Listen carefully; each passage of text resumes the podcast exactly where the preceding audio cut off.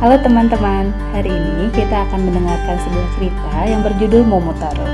Cerita ini adalah cerita yang berasal dari Jepang.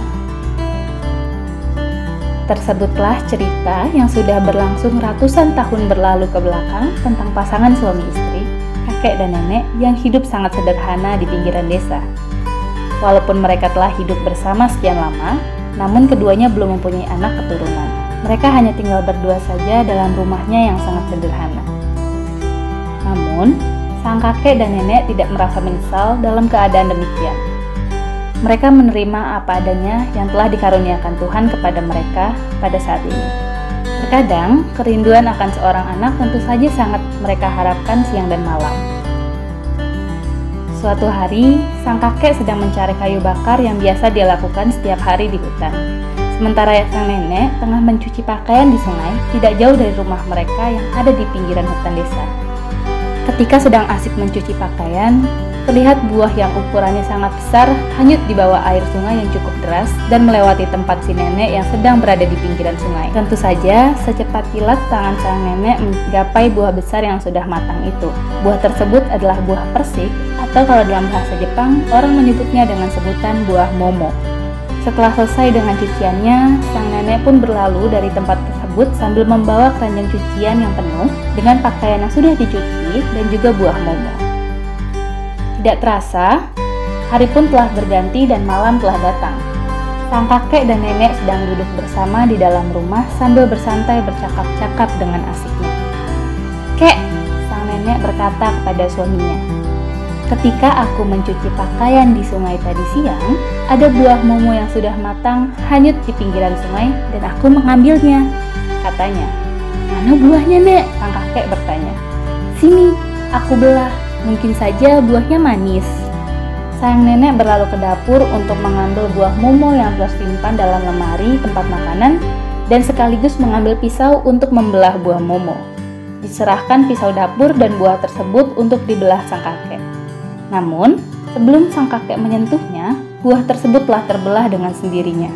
Dan di tengah-tengahnya tampak seorang bayi lelaki yang langsung menangis dengan sangat keras dan membuat kedua orang kakek dan nenek menjadi bingung apa yang harus mereka perbuat saat ini.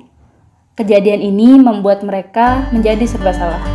Di satu sisi, mereka girang mendapatkan anak yang tidak disangka-sangka berada dalam buah momo yang nenek temukan. Di sisi lain, mereka menjadi serba salah harus bagaimana cara merawat bayi lucu itu. Sang bayi yang berada di dalam buah momo itu pun akhirnya reda tangisnya. Dan sang nenek langsung menggendong dan berkata kepada sang kakek, Kakek, kita harus cepat memberi nama bayi ini, serunya. Sang kakek sebentar berpikir nama apa yang baik untuk sang bayi lucu yang mereka temukan ini. Nama yang cocok, yang mempunyai arti yang bagus bagi sang anak tersebut. Setelah lama, baru sang kakek berkata kembali. Baiklah nenek, kita beri nama Momotaro, serunya. Sesuai dengan nama buah yang membungkus sang bayi saat sebelum lahir ke dunia ini. Ya, saya setuju, seru sang nenek, menyetujui usulan suaminya. Sejak saat itulah mereka berdua mendapat momongan yang mereka harapkan sekian lama dan mereka menjadi sangat bahagia dengan kehadiran sang Momotaro yang lucu. Saat diberi makan, bayi itu akan memakan makanan yang diberikan. Seberapa banyak pun nenek dan kakek memberinya makan, bayi itu akan menghabiskan makanannya.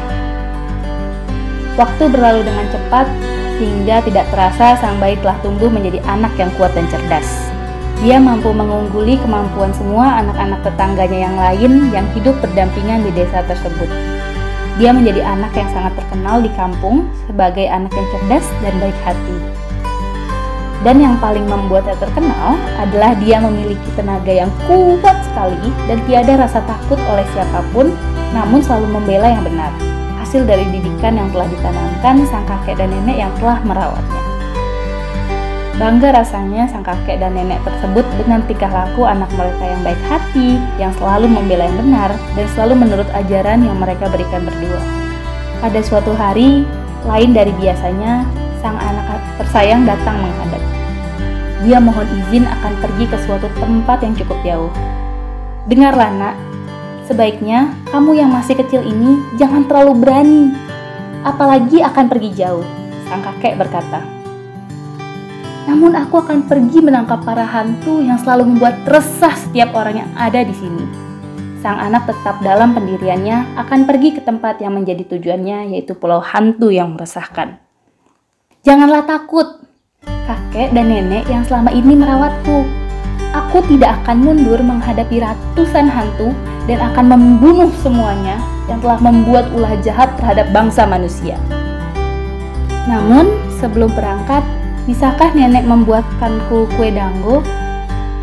Sang anak Momotaro berkata permintaannya. Baiklah nak, namun hati-hati dalam bertindak.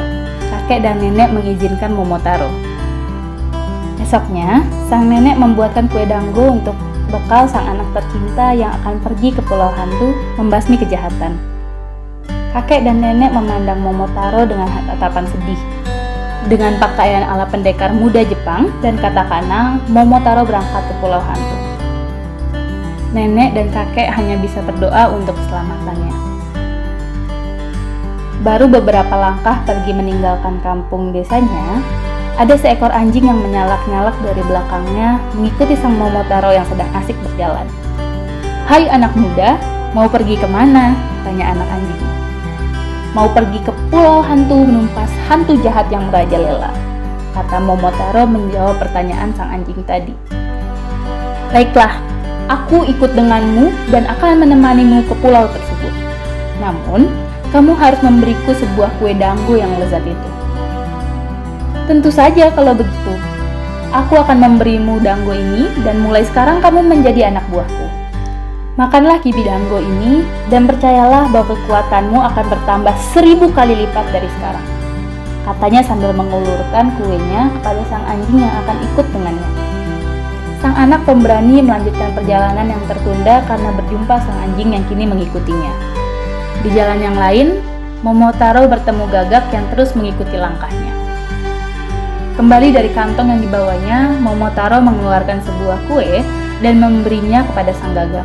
Dan bertambahlah satu lagi anak buah yang ikut bersama sang pendekar muda yang pemberani.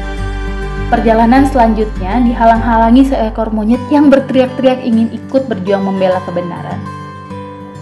Kembali, satu kibidanggo dikeluarkan Momotaro untuk sang monyet Jadilah kini dia memiliki anak buah yang ketiga yang akan membela kebenaran di atas kejahatan sang hantu.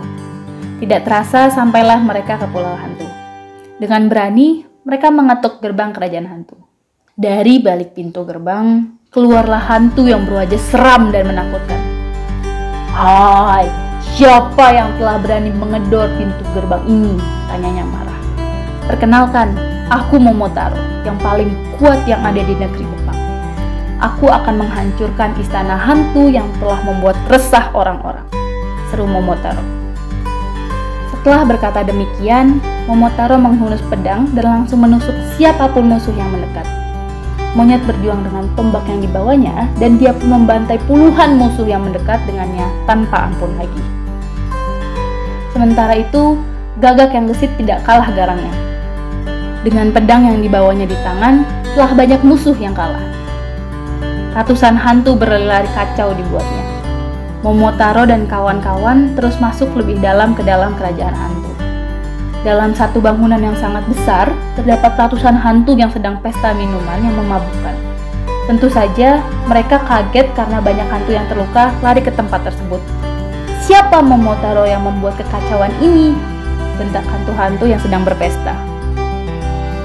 Namun, belum sempat para hantu sadar akan keadaan genting, Momotaro kembali menerjang. Akhirnya, Jenderal Hantu Hitam yang terkenal perkasa kali itu memohon ampun kepada Momotaro dan berjanji tidak akan berbuat jahat lagi kepada manusia yang ada di sekitar tempat istana hantu yang dimilikinya. Berita kemenangan Momotaro tersebar ke seluruh penjuru negeri. Kakek dan nenek yang mendengarnya menjadi lega karena Momotaro berhasil menjalankan misinya. Tak lama kemudian, Momotaro kembali ke rumah kakek dan nenek dengan beragam hadiah yang didapatkan dari kemenangannya. Mereka hidup bahagia untuk selamanya.